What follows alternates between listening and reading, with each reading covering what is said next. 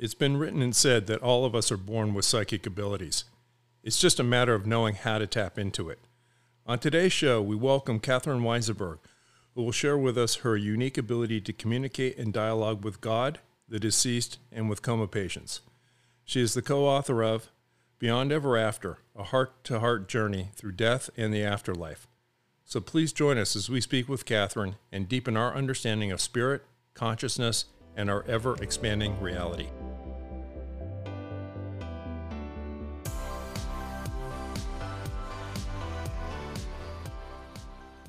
There are two basic motivating forces fear and love. When we're afraid, we pull back from life. When we're in love, we open up to all that life has to offer with passion, excitement, and acceptance.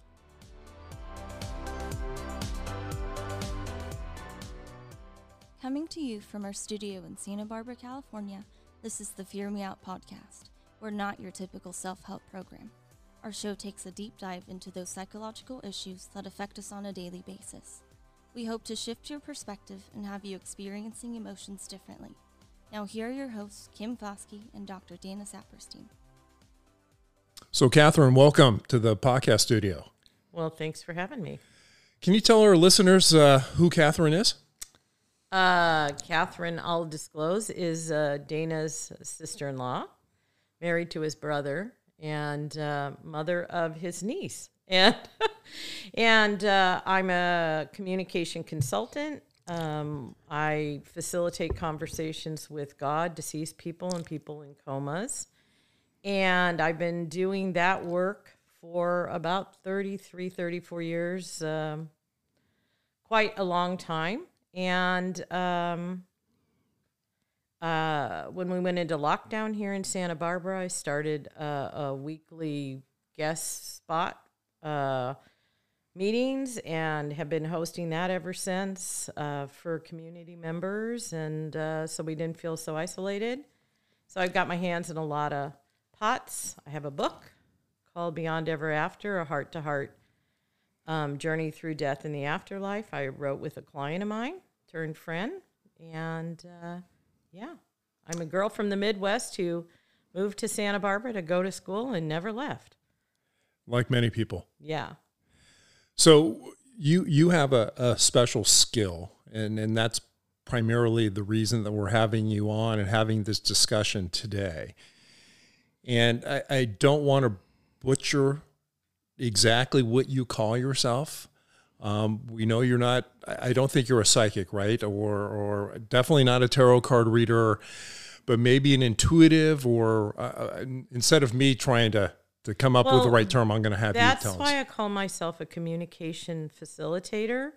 Is my background, my undergrad and grad work is in communication. And when this gift emerged in my life, I was in graduate school studying communication. And it was as if the universe, God, whatever name you want to call it or whatever, said, You want an advanced degree in communication? You want to get an education? We're going to take you on a ride that uh, you're that the university can't give you. And so uh, I um, am a communication facilitator. I see what I do with my clients as um, connecting them to themselves. And I work by referral only. And I ask people, what did they say about um, I because it is hard to explain what I do. I do writing, and people say, "Oh, that's automatic writing," but it isn't. I'm tapping into the energy, and I'm transforming that energy into prose, and um, it. People say it it resonates with them at a deep soul level, by and large. So you you had mentioned that you started getting this feeling um, while you were in college. It, it was was there a, was there an actual moment in time where it, it it kind of popped into your head, or were there moments in time that that this kind of started becoming clear to you? I would say onset, not to be clinical, but it just uh, I would uh, have this this sense of that I was supposed to say something to a complete stranger, and I would be like, "This is insane. I am losing my mind." and I might approach them and say, red chair uh, by the window or something, and a total stranger would start crying, and the person with them would look at me, and I would be so humiliated. I'd be like, okay, bye. Because I was really frightened, and I had some extraordinary experiences that I didn't understand, but I knew that if I was losing my own mind, I couldn't get perfect strangers to collude with my insanity. And so, um, after about a year, I think I kind of got a little comfortable with it, but I stayed in very deep cover um, and kept my gift very quiet. Was it was it energy or a feeling that you were picking up on these people, or what exactly was it when you were walking by a stranger and thought that it I got to reach out to them? Auditory. I would just it'd be almost like a sense of say it, say it, uh, like a kid bugging you. I'd be like, I am not going. Oh my gosh, I do not want to do this. I was just so humiliating, you know. And um, so it wasn't a feeling, it was an urgency in a sense, it was a directive, it was all those kinds of things. And in the beginning, for a long while, it was very um, uh, unnerving, I would say, because I although the person always understood and they'd look at me like I had gone through their their underwear drawer because how could this person know this about me? And I would think, but I don't know. And even I was hesitant to believe, but over and over and over and over. And it was really hard to come to peace about that. And um, because, because it would be things that no one knew, like the that they had never told a soul or whatever. And I would be like, Really? Are you kidding me? And after the writing, they would tell me the backstory, and I would just be like, Oh my God, this is so weird. You know, I mean, I would be as amazed as them. And still to this day, frequently, I am as amazed as my client is. I'm just like, I don't get this, but it it works how did you so how did you get started doing this in, in in terms of okay this is something that i feel like i need to do in life. This is something that i need to be offering people. And i and i get the fact that you were very uncomfortable with with this special talent that you had or skill that you had and intuition that you had. But so how'd you get going with it? Well for many years it was just for friends or people i knew or um, it was a gift, and I would say um, the real where I really got my marching orders um, to like be out there and do this work, um, really in a more formalized way was in 2005 when Dana's sister Shelly had cancer, and it was her wish to die at home with us in our house, my husband Robin, our house, and that was something we could do for her. And on her uh, deathbed, and she was going down fighting. She was she was not going down easy. I mean, she she uh, was unconscious, and she was it was just not it was it was just really difficult. Anyway, I thought, okay, it was Susan, Dana's wife, myself, and my best friend Virginia, and Shelly was just very uh, just uh, we didn't know how she was hanging in there, hanging on. And she was unconscious at the time. And I thought, okay, I'll do a writing and help her. Maybe God can help us figure out what can make this transition more peaceful for her. Well, it ended up being a writing for my friend Virginia, myself, and Susan, and very little was said about Shelley at all. But in that writing, um, and I say God said because the writings always start out with God welcome, like God welcome Kim, and they always end with go with God. So I don't care if people believe in God or they, it doesn't matter, Buddha, whatever people's uh, orientation is. But anyway, the message was to me to be the voice of this wider range, to share these messages, which are always about love. They're always healing. They're always um, uh, catalyst for growth, uh, introspection. Um, and so I have been living into that directive that I received about spreading these messages. We were talking earlier. Excuse me. I think you and I go back about 20 years when I first met you and and at that time my wife had recommended that I come see you and, and have a writing and and I I'm probably one of the bigger skeptics in the world there and but it was kind of interesting to me and and I, I sat with you for that hour long period there and, and I don't know how many pages you wrote but it was many at that time and I, I remember reading through those pages and I went wow, this person knows me and if better than I know myself. It was like you were saying earlier. It's like that person thought I went through their underwear drawer. And it was the first time that I that I think that I began to start understanding myself and began that journey of self exploration after that writing at that point.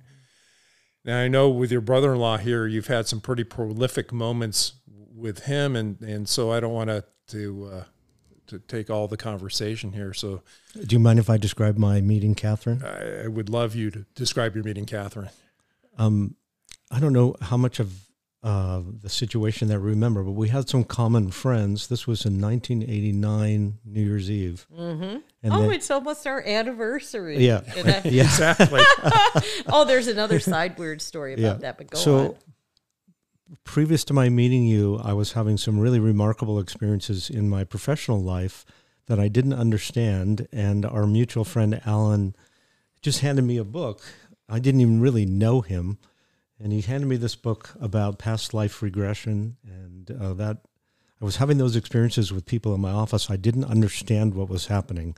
All I knew is that I was losing my marbles or something was not okay with what was happening. And so Alan just spontaneously handed me this book. And so we started to become friendly.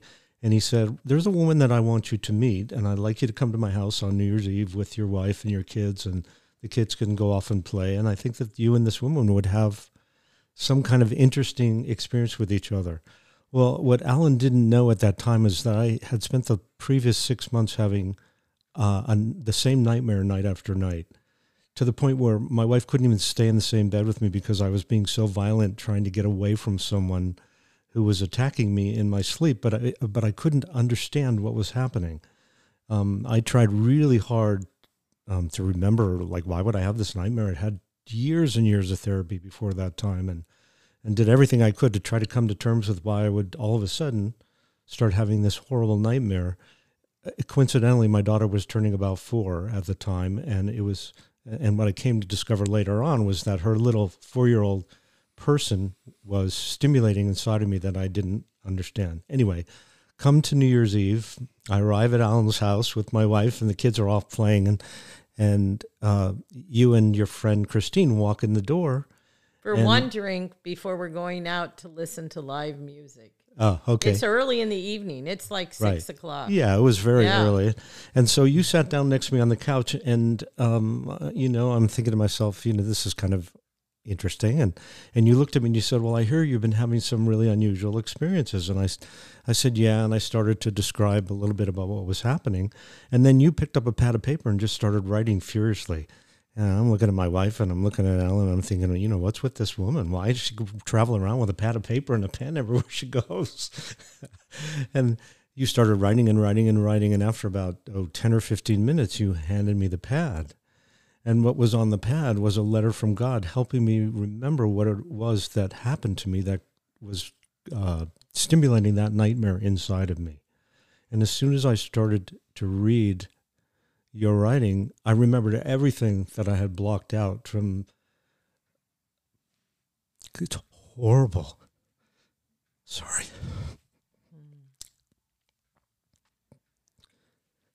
Sorry. Experience I had as a little kid. And I thought to myself, how could this woman know this? Because I didn't even remember it at the time. But as soon as I started to read what you wrote, everything came back to me in a flash but it wasn't detailed. It was incredibly it, well. It wasn't it was detailed. Images. It was it was Metaphor. images, right? It wasn't any detail. Um, it was enough detail for me to remember. But it triggered that. Right.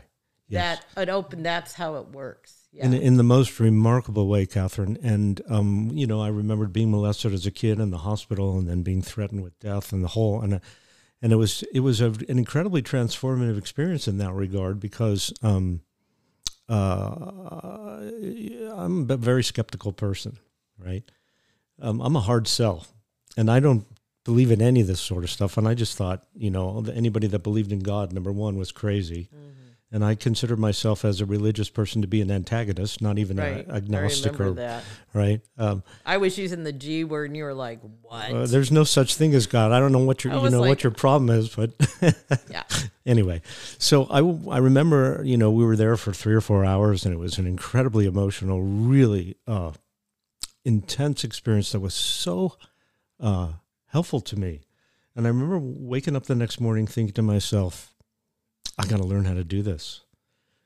Because if I could learn how to do what Catherine does, I could change people's lives in a way that um, is inconceivable. Because mm-hmm. I'm not even sure at that time that you knew what it was that you brought to me. I'm not sure how you could have because I don't think no, I explained it to yeah, you. No, I knew, didn't really well, know what was going on. I was like, oh my God, this man is losing his mind. I'm not quite sure what's going on. right. Were you, were you a therapist then?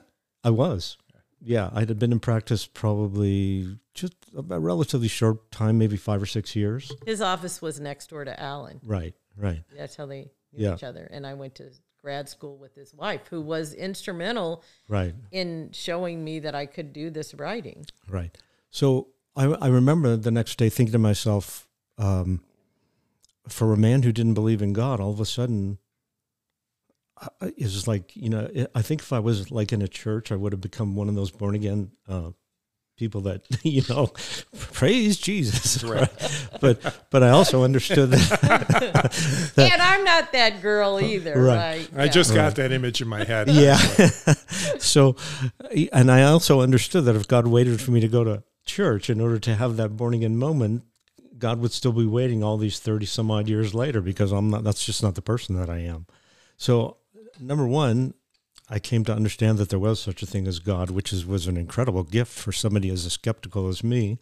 And number two, I was so intrigued by what you were able to help me with that um, really for six months was incredibly elusive to me. And I'd had more therapy than you could ever imagine at that point. And and went back to see my mentor, and he told me that he couldn't help me because he didn't really, you know, he couldn't imagine that anything could have happened to me that would uh, you know be so traumatic that I wouldn't have remembered you know years prior. So you, you and I started meeting after that on a regular basis, and you started writing for me in ways that um, just helped me solidify all of what it is that we're talking about, and it really changed my life in a way that I can't even. It's barely describable mm-hmm. how much an effect that it had, yeah. and I came to understand that I would never necessarily. Uh, express my gift the way that you do because I'm not you. Mm-hmm. But that if I was willing to tap into my intuition and really become seated within that part of myself, that I could do my version of what it is that you do. Mm-hmm. And have since, you know, brought that into my professional life. And it's been incredibly remarkable. because uh, people say the same thing to me now, often that I'm sure they say to you, is just, well, how do you know that? Where does that information come from? And my response is always the same, which is I th- it's just a, a, feeling. It's an intu- intuitive sort of a feeling that comes to me, and and the hard part is being brave enough, as you say, to be able to not let your own feelings get in the way of delivering the message. I don't know if that's something that you've had to struggle with, but it's for for me. There have been moments when I've gotten information that was contrary, or at least um, not a part of what I was having a conversation with the person about. Well, you know, I have to say that um, I um, I've been doing these live writings and um, where I write and it appears on the screen. Right. And it's just and um, anyway, one of my dear uh, friends, longtime clients said, um, you know, you really you really understand or you're really able to just move aside and speak to the humanity and um, that's so helpful um, because the writings now are very image laden, very metaphorical, and I now am uh, archiving a lot of the old ones, and they always have been, and so it's very poetic. And I think that the poetry is the energy that the mind can't like do its jinsu with, like, oh no, I'm gonna push that away. The mind gets teased by the imagery, the metaphor, um, and it's trying to do its thing. And meanwhile, the energy and the soul and the connection and the intuition and, is getting in and it's moving around all the defenses of mind or ego and right. I so i think also it's it's it's intuition but it it is really i'm able to just move aside and not judge and not have thought about it and not just not i'm i'm totally present it sounds like it would be woo woo it's not at all it's just like we're having this conversation and both of you experienced it. I don't go anywhere. It's not like Twilight Zone. But opening that space for the energy, I think, which I'm not sure um, the line between intuition and energy and but I think there's an energy door that's opened or a conduit or a connection or a, a, a an embrace, an acceptance. It, it, I'm not quite sure that allows that profound healing to take place. And I would think that's what you offer your clients when you do your work with them is this place of everything is welcomed here. And when everything is welcome, true healing can occur. Right. And true knowledge of what we have suppressed or whatever or the stories we've told ourselves can move away. So um, and I think we all have that ability. It's just really, really difficult. Um, and that's why, like Kim started out, is there are things in there, and your soul goes, Yeah, finally, I've had my voice because I think that that in the writings, what you're really doing too is sort of speaking to your soul, your deeper self. You know, Catherine, if I can interrupt you just for a sec, I want to make sure that everybody understands that it's not always pain based. Oh, Be- yeah. Because um, when I go back to our history, after I'd known you for a few months and I called my sister and my brother and said, hey, uh, you guys got to come to Santa Barbara. I got to introduce you to this woman who has changed my life. And, and, and, you know, they knew me to be a really, really cynical, uh, mm. uh, right. not the most a spiritually interested person, and so they were quite intrigued by my invitation. And um, I remember, I think it was my sister that came first, and you met her, and you guys hit it off, and were like sisters right yeah. away. And then um, my brother was married at the time and living in uh, Washington, and um, I invited him down. And for some very odd reason, I said to him on the phone, You cannot bring your wife with you. This is not something for her. This is just for you. Now, I don't have any idea why I had such a strong feeling that my brother was to come by himself. So he came and, you know, he met you and, uh, you know, you guys had your connection with each other. And then I remember a few weeks or I don't know how long it was after that, you and I didn't speak to each other for about a week. And the reason we didn't speak was because I got a feeling that you were going to marry my brother and I think you got the same feeling. But we like, never had this conversation. We never had the conversation because the because what really happened is I went to the meditation chapel at La Casa de Maria, and I was in there, and I who have had this ability for years, people. Well, at that time I hadn't had it for years, but I would never use it for myself. It wasn't just right. anything. And I was in that meditation chapel and I heard Dana's brother will come and you'll have two children. And I was like, I mean, it was like, it freaked me out. I was like, who's in here? What's going on? And I was like, this is insane. And I was coming to your house for dinner. And so, and you and Susan had these elaborate, I wasn't a parent yet, bedtime rituals, read 25 million stories. It went on and on. And Susan went to read stories. We had dinner. And and you said we were sitting on the couch and you said to me, you know, Catherine, you're such a lovely person. You deserve to have someone um, in your life. And I said, Oh, no, no, no. I was like, Oh my God, because like maybe an hour earlier in the meditation or hour and a half earlier, I'd gotten this message. I, I was like, No, no. And then the phone rang and you got up. And I don't know if you, and we didn't talk about getting these simul messages until probably about a seven or eight years ago. I never told the soul. I mean, I told people, but not you. And um, it was Rob, my now husband, on the phone. And, and so you said, Oh, and you came back. You were talking on the phone for a few minutes.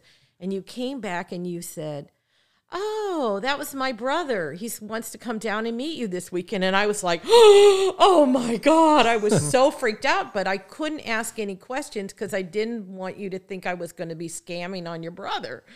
Well, I felt really uncomfortable too because he was, I can't be a homewrecker. What I didn't understand at the time is that I think his wife was in the process of being unfaithful to him and that hmm. their marriage was on very hmm. shaky terms. They hadn't been married that long. No. No, I don't think so. But at the same time, I, I mean, I don't know. Uh, uh, I mean, I'm not using it as a justification. Right. And and I wasn't involved with him until after they divorced. We're, yeah, right. Yeah. I mean, at all. But I just remember you and I sort of avoiding each other for a bit because we were both so uncomfortable. Because I got the same message you did, which But is that you ne- were going I to marry. never, we never said it to each other until a year. I mean, like I think it was like uh, it was not that. I mean, I was shocked when you told me that. I I only bring it up because I want to make sure that every, that everybody understands that this is not just in the service of pain; it's also in the service of oh, love. Oh, Absolutely. for I have people who have in you know infertility and and and they're told they're going to have three children and they're like there is absolutely no way. Do you know how much? And then they have three children and so yeah, lo- yeah. So that's a good It's a good part. It's, it's really an important thing Right. to know that you know that it's as much about love as it is about pain.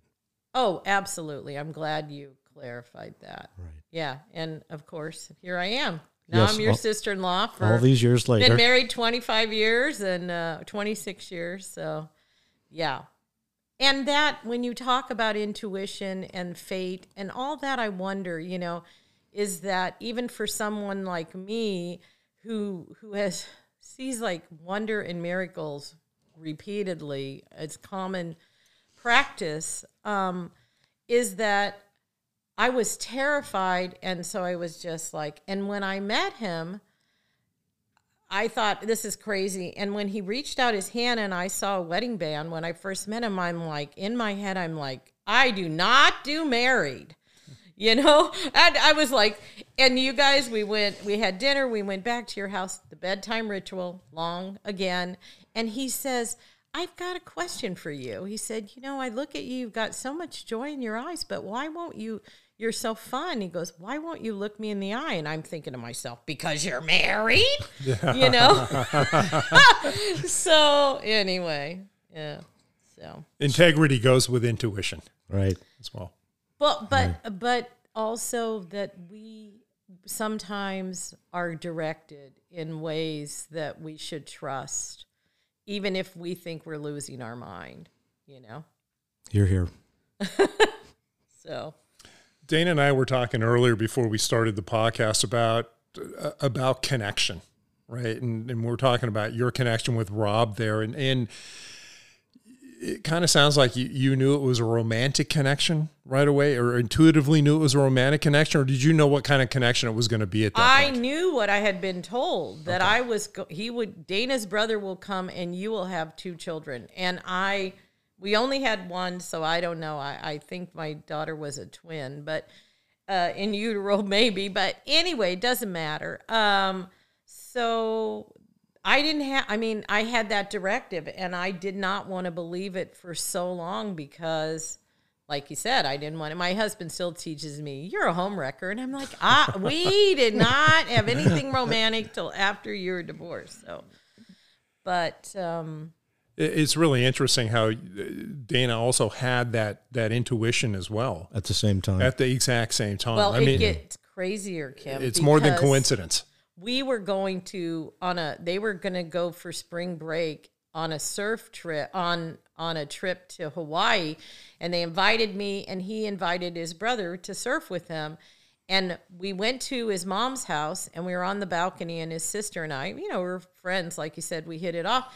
And she, we were on the balcony of their mom's house and she looked at me and she said, I know this is going to sound crazy, but I just think you're going to be with my brother. And I was like, oh my God, this is so weird because they're, you know, I'd met him that weekend and that was it. And I mean, that was the only contact I had. And then he flew to Hawaii because he lived somewhere else. But anyway, so even she was getting the message. So it was like written in the stars, I guess. You ever thought about why you were given this gift? Um, and I think it is a gift. The reason I I've thought about that, and I think one of the reasons I was given this gift is because I was adopted at birth and I was not a traumatized adopted person. But I never knew who my parents were and I and I they, they told me I were what my natural my uh, birth parents. I was told I was adopted before I ever knew the meaning of the word. It was not a stigma whatever. But so I just thought, okay, God delivered me by taxi cab. In my childhood naivete, I just said, okay, God's my father, and uh, you know, I'm okay with that. And these these are my parents, and and I wasn't I wasn't in discomfort about that. So I don't know if that just set me up maybe to have this more easy flow and sense a connection with God, not um, you know that oh yeah, this is, you know, when when God or the universe starts talking to you, you're like, yeah, well, okay, you know, I just every I I'm not quite sure. So I I have when I found my birth parents, I did try to ask if any of them had like you know surreptitiously asked because I was under deep cover still, if anybody had any kind of like if it's a genetic thing, and nobody um, nobody reported that. So but my adopted family, um, my grandmother uh, read cards and okay. coffee cups, and my teenage friends and I would say, "Does he like me?" And she'd say, "Oh, I see a dark-headed girl or whatever." Uh, so I was around kind of the other, a little woo wooey, but not anything like what was going to happen. Did later. Did you have a strong in, intuition early in life at all? I know we talked about you know your college days and and kind of learning or, or, understanding your gift at that point, but did you have a stronger intuition as you were growing up as a child? My parents, my uh, adoptive parents, divorced when I was two. My mother was depressed, later turned to uh, to be um, manic depressive. And I think I was always on high alert. I was the adult child. And so I would think maybe not intuition per se, but I think that when you grow up in that situation, your senses are altered. Like you probably attend to things much more deeply. And maybe that was something that gave me, but really, uh, I forgot because, like I said, there's a million stories when I was 18, I had what I believe was a near death experience. And in that experience, I went to a place and it was, and I I had this thought like, "Oh, I'm dead." And then I was like, "Shouldn't I be freaking out if I'm dead?" And there were these voices talking to me with music that had no words. I know it sounds crazy. And I was moving forward really fast and I was 18 at the time and I the only I thought you'd see people you know that died. So I was like, okay, my Uncle Eddie was the only dead person I knew. I was like, where's Uncle Eddie?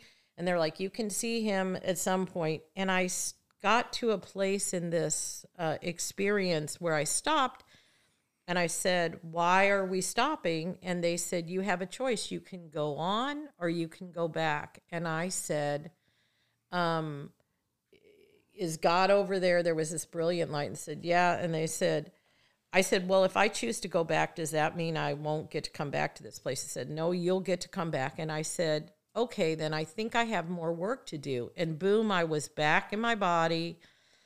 And I thought at the time I'm going to get in an accident and killed. So I wrote my mother this whole letter Don't be sad. It's wonderful. It's so exciting. Uh, you know, whatever. and I really think that the thing that I said at that time in that experience, then I think I have more work to do, was the work that I've been doing, which came on when I was um, 25 and, um, or not 25, 29. So I think that was a catalyst. I think it did something to my brain, probably. I don't know. So, what was the turning point for you? You you talked about working undercover for many years, providing this gift to the family members and friends and so on, so forth. What was the kind of the the breaking point for you to finally say, okay, I'm, for lack of a better term, coming out of the closet with this gift of mine and going to offer it to the world now? I would say I really came out of the closet about three years ago when we wrote this book. And when my daughter went away to college, and I wasn't afraid that she would be the girl that would be like, oh, you've got the crazy psychic mother, and have some sort of stigma. So was that was that what you were most worried about? Was was my daughter being, being labeled that way? Uh, yeah, that was very distasteful to me. So, and also that my daughter would get blowback, and um, so I was the one that always had a problem with my gift. Nobody I ever worked with ever doubted it, always were, you know, like, oh my God. But I was the one who had that self acceptance uh, issue. So, um, and then, then I go back to the Shelley experience and I just knew like I can't I can't use my daughter as an excuse. I can't use whatever as an excuse and uh, I just need to get on with it. And uh, because I do really believe that we all have this gift to connect to deeper parts of ourselves, to other realms, to other people who have gone on. Um, I know that to be true. And a lot of people who I have worked with have, con- you know, will come back and say, You can't believe what started happening much like Dana said, he's integrated into his work with clients, you know. That once you once you open that, it's it it it it's wonder and magic everywhere. It's here all the time. It's just being able to see it. Did things change for you when you finally came clean to everybody about what you what you were doing and wanted to do and keep doing? No, everybody was like, finally, you know, because they were getting, you know, I like I said, I was the one that was reluctant, and you know, it's like, come on, why really? Everybody you know? else was trying to open yeah, the door years like, ago. On, yeah, it's like, oh, finally, thank God you finally, you know. So it was more like their frustration was alleviated with me. I think that it was, um, yeah. So Dana, what kind of therapist would you have been if you hadn't met Catherine back on that New Year's Eve evening? Boy, you know, Kim, that's a really hard question to answer. I mean, I can talk about the kind that's of why I asked it. Uh, b- before I met Catherine, um, I think I was effective, but not as a, not nearly as effective as, uh, you know, um, post Catherine meeting. um, that would be PC. Yeah, that's right, PC. Uh, because the, the, what changed in my orientation was understanding that there is a spiritual part of our existence that's really important and often is left out of the therapy process. It's actually frowned upon in some circles that you know. Freud back in the olden days even said that you know it's the drug of the masses and that it's a, you know something that is really holds no weight in any way.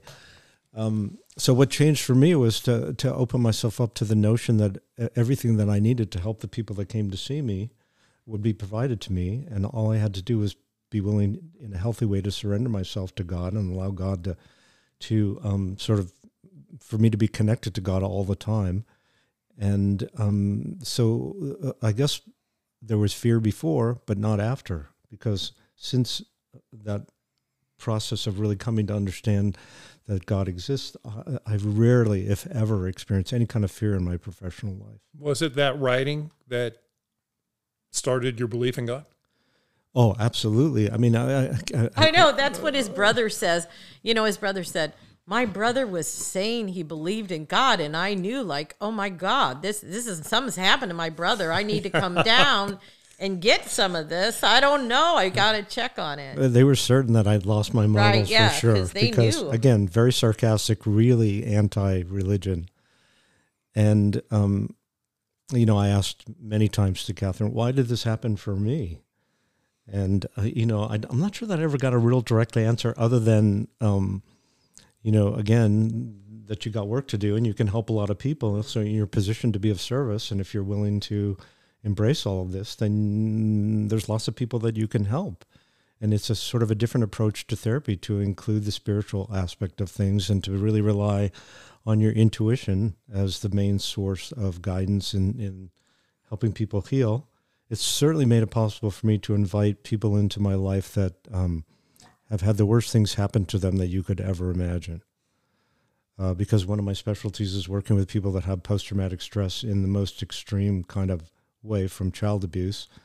And um, it, it, obviously, it affects me to hear the stories, but it doesn't, you know, people think it's going to take me down somehow or that it's going to, you know, hurt me in some way.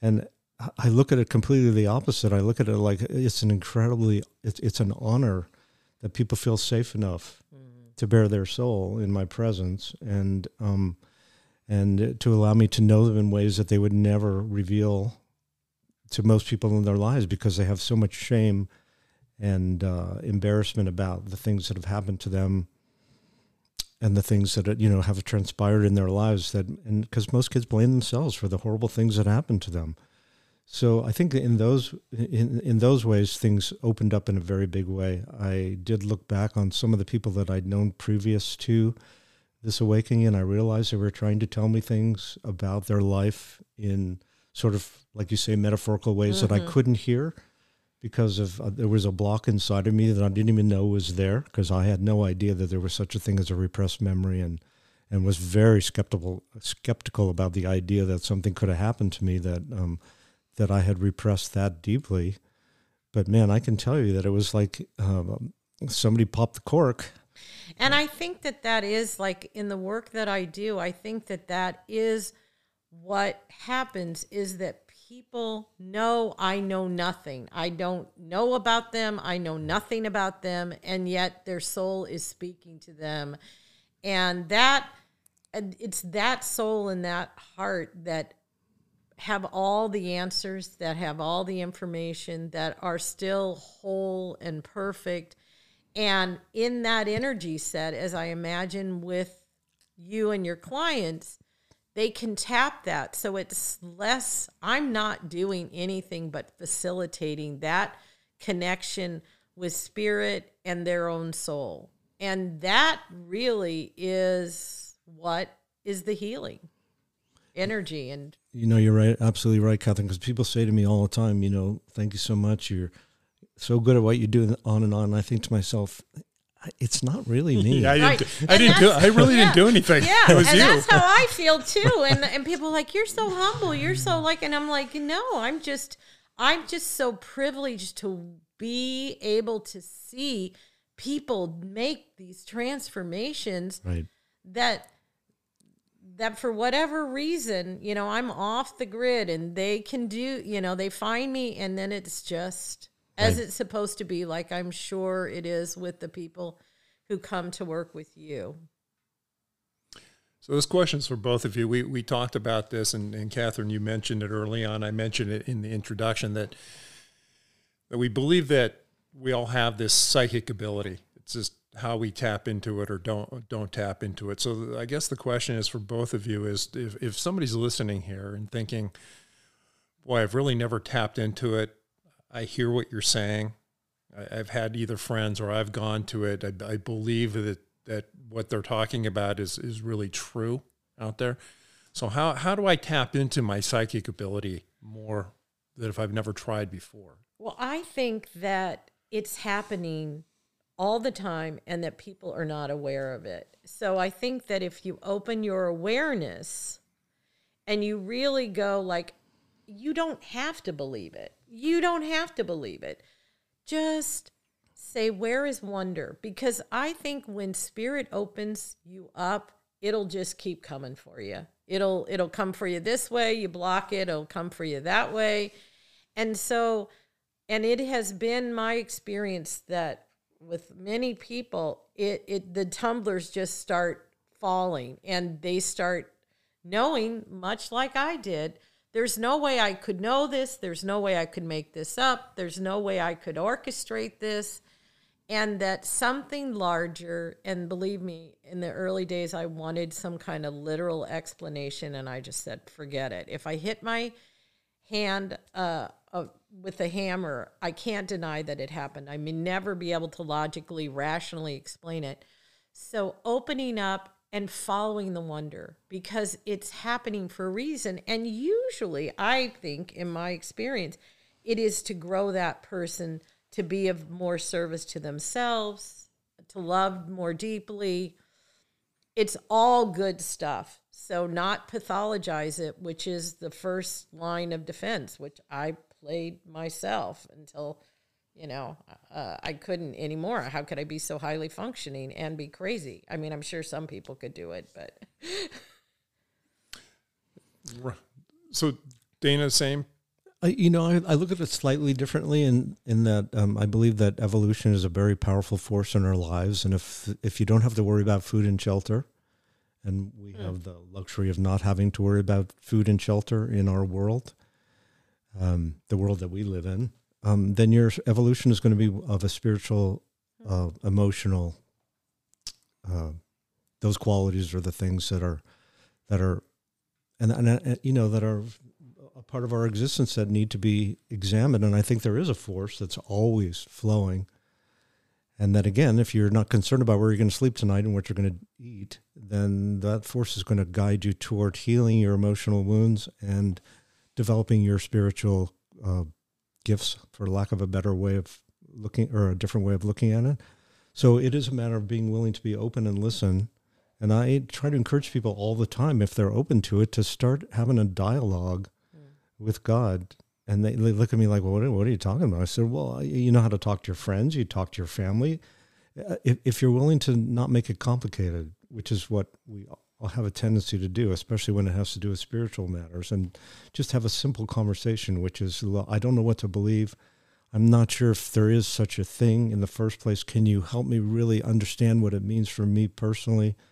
Um, and just keep it as simple as possible that, like Catherine says, people start to he- hear what has always been said, but they never heard it before because they weren't paying attention to it. Sometimes it's very subtle. Other times it's not really that subtle, but people just sort of dismiss it. They try to talk themselves out of it because they're afraid. Um, because sometimes the implications are not as comfortable as we might like them to be. People are are asked to make choices, or or, or at least um, sort of nudged along to think about things differently than maybe they have before.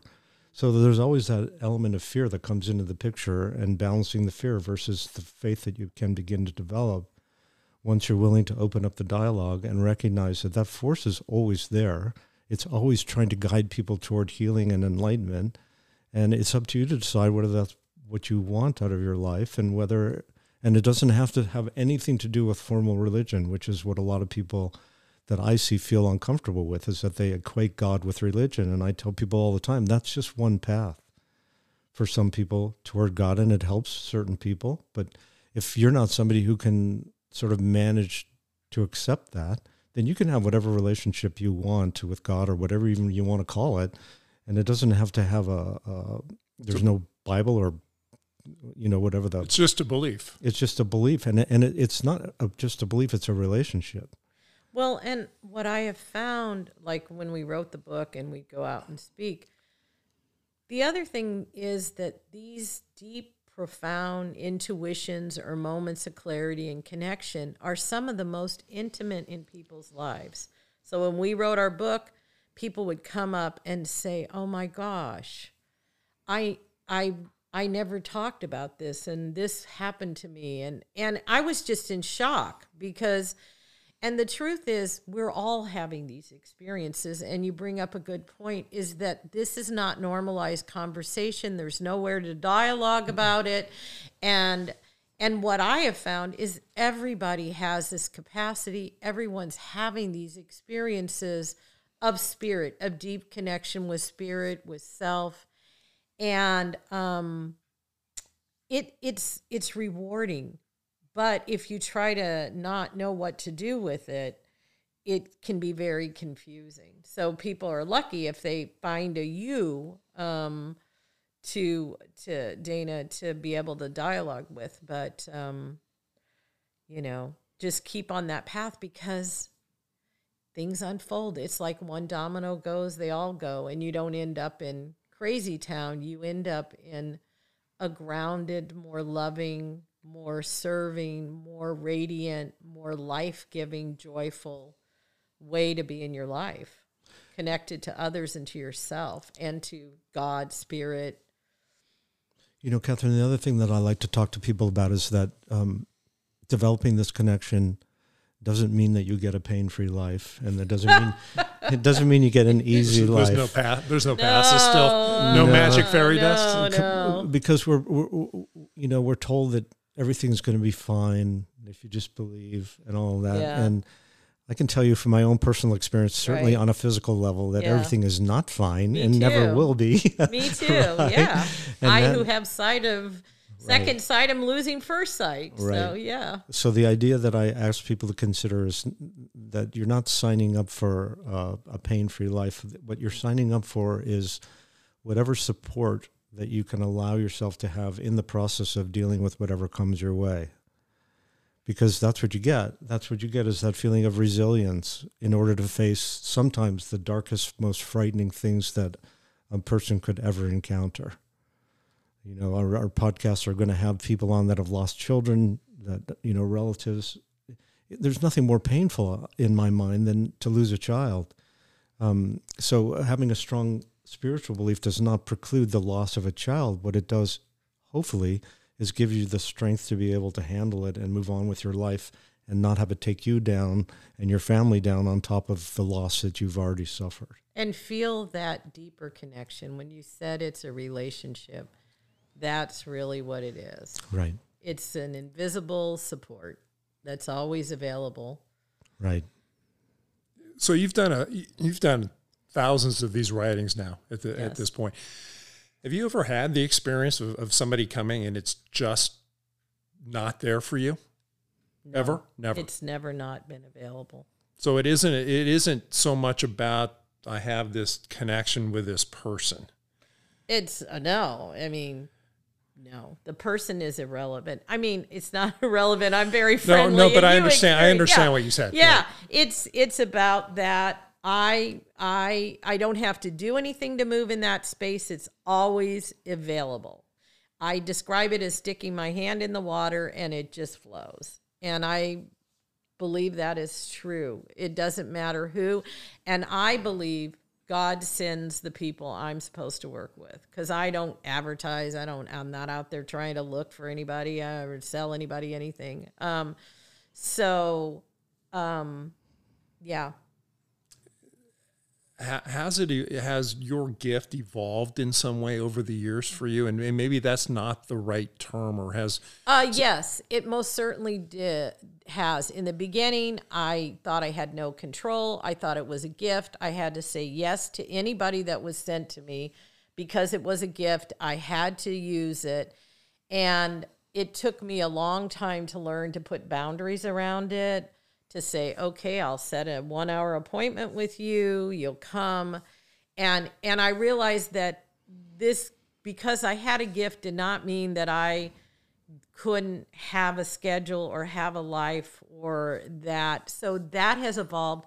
What also has evolved is I I know this vocabulary. I know the language and metaphor. I can say to somebody that gets this beautiful image that you could do therapy like Dana said for 10 years and get nowhere and you can get this one image um, that allows you to see this thing um, that that is beyond talking about it and moves I think what the writing does is it shifts your perspective a little bit. And if you change your perspective or you change your orientation, the whole world opens up. So um, I went started talking and forgot my place, but it's okay. Yeah. I think that was a very good explanation. I It has evolved because has. it's energetic. I appreciate that what I do now is not, I am not a passive recipient, which I thought I was in the beginning.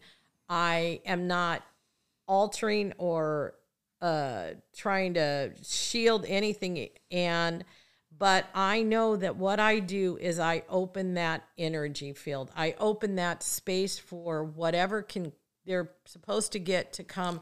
And that is something that i i am also doing that i'm not um like i said i'm just not a passive recipient. And that makes and that energy lets the other person open up to themselves. And so i see it in a different way than i did and that really has evolved. Also the messages are all about love they're all about healing and i see in thousands of writings that we are human and we all deal with the same shit.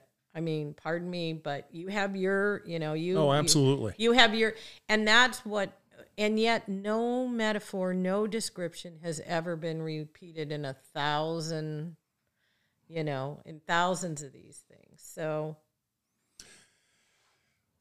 you made a differentiation early on that it's not about you. Um, and, Yeah. and Dana and I are in the coming weeks are going to have some conversations with some guests uh, about taking on other people's emotions, or the fear of taking on other people's emotions, and and I know that as much positive that comes out of the writings for these people, there is some dark that comes out, and and of course Dana got very vulnerable early on in in this show about Right. about the experience he had with you. So, how do you not take on those people's emotions and and and block that gift that you have that time? because I have I I I trust it. I know it to be true and I don't need to necessarily understand I know that it that I know proof positive in my own heart of hearts that person is leaving with whatever they need. And I don't need to know what that is. I don't presume to know what that is. And so if someone's crying and some people, you know, I I keep the tissue when I used to do this in person hidden under the table so as not to freak people out thinking they're going to cry or have a reaction.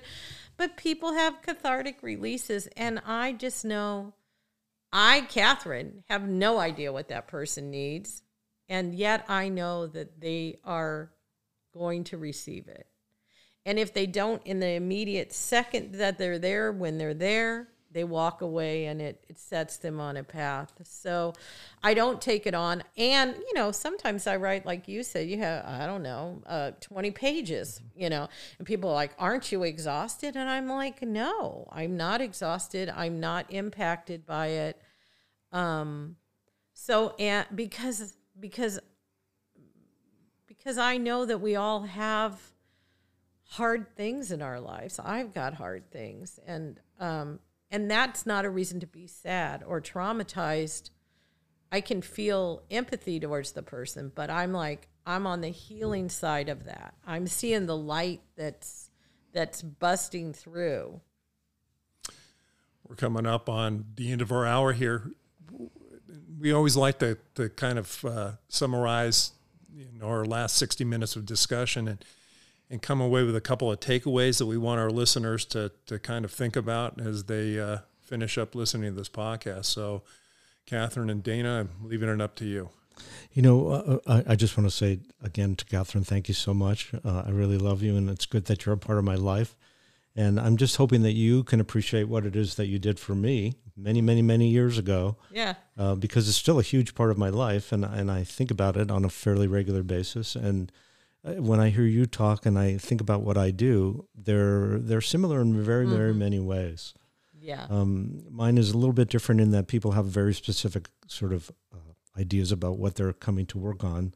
And not always when they come to see you, they're not sure what it is that's going to come up. So that's a little Right. different, but um, it's just all very exciting to me. Yeah. Yeah. Well, and I thank you for uh, introducing me to your brother, although I really don't think you or I had anything to do with that. But really, I think that was uh, orchestrated on high. But um, takeaways, I would say trust yourself, trust that we all have this innate ability and don't compare yourself to like, oh, she can do that or this person does that. And honor those intimate moments, those moments of wonder when you are in flow, when you're in deeper connection. We all know when those are happening and don't dismiss them. And talk to a friend about them. Open up that dialogue. I wish we could all be more normalized about these things. Um, because we're all having those experiences and they're the joyful ones. Wouldn't that be a wonderful world? Yeah. Hey, thank you, Satchmo. Catherine, it's been a great hour. Thanks for being here. Thank you. We appreciate our listeners and are interested in your comments and suggestions. Feel free to email us at fearmeoutpodcast at gmail.com. If you are interested in becoming a sponsor for this podcast, please email us at fearmeoutpodcast at gmail.com. Thank you for listening. See you next time.